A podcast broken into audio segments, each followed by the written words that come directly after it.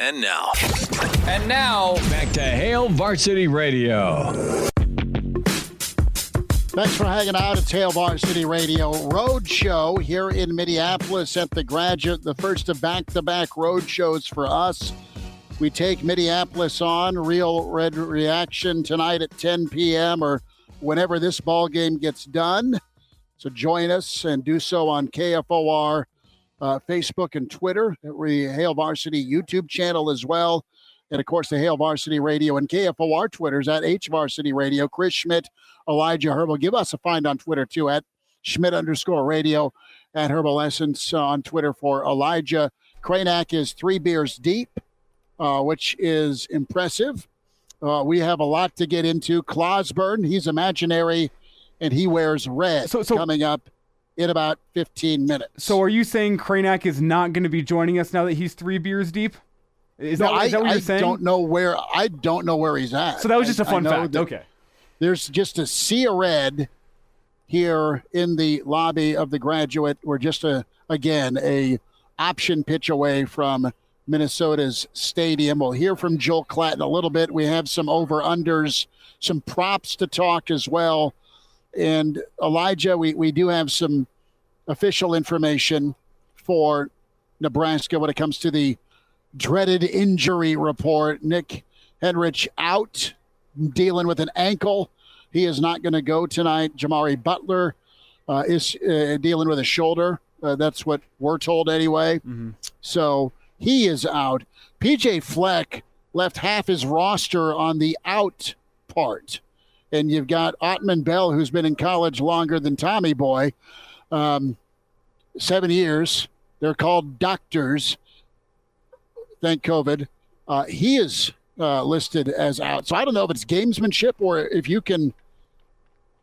Um, I don't know if you can fudge on that or not. If, is there fines and suspensions if you lie to the lie to the Big Ten people about injuries? Yes, actually, that was included in the uh, the release last week. That uh, if there is any sort of look at you reading all the way down to the bottom yeah. of the page. Yeah, uh, that there will be punishment. but the the bigger one to know, I think, Chris Autman Bell, you're questionable. You're going to be a go. Uh, you're the seventh year wide receiver.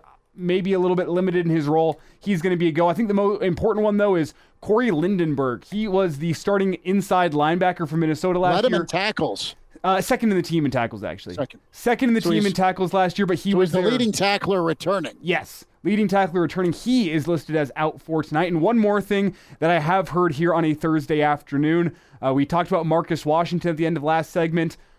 I have heard he is suiting up for tonight, but he is not expected to be a part of the game plan as he missed almost all of fall camp. So maybe a break in case of emergency situation for Marcus Washington. Say it's uh, a late ball game, you need a, a, couple scores. Maybe then you go dust off Marcus Washington. But I have heard not expected to be a part of the game plan for Nebraska tonight.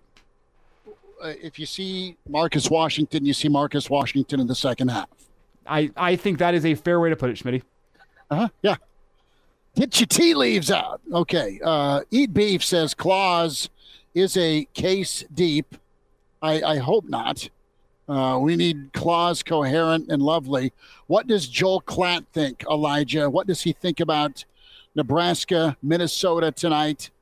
And specifically, uh, as we, because uh, Klatt, old Jolster's on the call tonight, friend of the show. Uh, what does it look like for Nebraska? We all wonder that. I think we know what Nebraska wants it to look like, but but will it? Here's Joel Klatt. So Thursday night, what are we going to see? Well, from Nebraska, I don't quite know. There are some holes in this roster. There are. And then there's some really intriguing parts to this roster, namely their quarterback, Jeff Sims. Jeff Sims transfers from Georgia Tech. Very athletic player, by the way. First off the bus type of guy. I love it when I talk with coaches because they'll use that terminology quite a bit. They're like, oh, yeah, he's the one that we want first off the bus. What does that mean? He looks like an Adonis. Okay, so Jeff Sims is 6'4, 220. You want him off the bus first. He's going to be a physically imposing player. Now, at Georgia Tech, he completed somewhere in, in that kind of 50% range. That needs to increase. It needs to get better. Should it? Probably. Although I will say that their wide receiver core is the one area that this team is lacking a little bit. That's the the position that I think that they need to address the quickest. They're decent up front. They've got some experience up front. Turner Corcoran uh, is back. Uh, ben Scott played a lot at Arizona State. He transfers in. Uh, Bryce Benhart, he's played a lot for them. So like, there's guys up front, and I do think that they're going to be able to run the football. Joel Klatt right there. He's betting on Nebraska being able to run the football. Your difference maker tonight, if you get better offense than we think, Elijah, is going to be Sims. Let's get into some props with Nebraska. And I love these over unders. Some of these are from Vegas. Some of these are the Elijah Elijah Herbel prop. So let's start with with Sims. And it's over under 10 and a half rushing attempts. Elijah, I'm going to jump into the pool. My, my, my bathing suit is on, and I'm going to say over. I think Sims at minimum has 12 carries tonight. Some designed, some not. I think he combines for at least 12. I think the difference here, designed rushing plays, I think is going to be under that 10.5 number. The question to me, how many times does Sims break, contain, and scramble? And then also, how many times does Sims get sacked? Tonight because if you remember in college football, sacks that counts as a rush. It counts as a rush. Look at you, and it counts as You're a just negative coming off the attempt. top rope. Come on, let's give the tackles. I'm kidding. Uh, the tackles have a shot to to improve, right? But you're right. That is um, that is real. It, it, it is a rushing attempt. So man, it's tackle on tackle crime right there. For you, that reason, if we're talking designed rushing plays, and I'll even throw scrambles in there, I'm going to go under 10 and a half. Sacks is the X factor. I don't think Sims gets sacked more than two times with his maneuverability in the pocket. So I'm going to lay the under, but barely. I think he's somewhere in that nine to 10 rushing attempts tonight. How about yards, rushing yards? 45 rushing, 45 and a half rushing yards. I think if Nebraska wins tonight, Sims is going to have to be a dude total offense wise. He's going to have to carry it 12 times uh, or, or more. And, and I think he's going to have to be close to 100. In Sims' seven starts last year, he went over that number three times. Uh, twice of those times was uh, solidly over 81 yards and 95 yards. I'm going to say if Sims is your X factor, he's going to go over that. And if we're on my 9 to 10 rushing attempts for over 45 yards, talking somewhere in 5 to 6 yards a rush, I think that's a healthy number for Jeff Sims. So I'm going to go over. 180 passing yards for Jeff Sims. He needs to be around 200. He needs to be around 200. And if Nebraska can control the football with him carrying it 12 times, you figure the running back room is going to get another 30 combined carries somehow, some way. Uh, Sims needs to be right around 185, 190, and it's got to be a 15 for 20. And if Nebraska's living right, there's minimal third down pass attempts. There just there just is, and and and be fifty percent on those. I'm asking for a hell of a lot. And it should be noted, this is one of the ones I actually got directly from Vegas. So Vegas says 180.5 passing yards for Jeff Sims is your over under.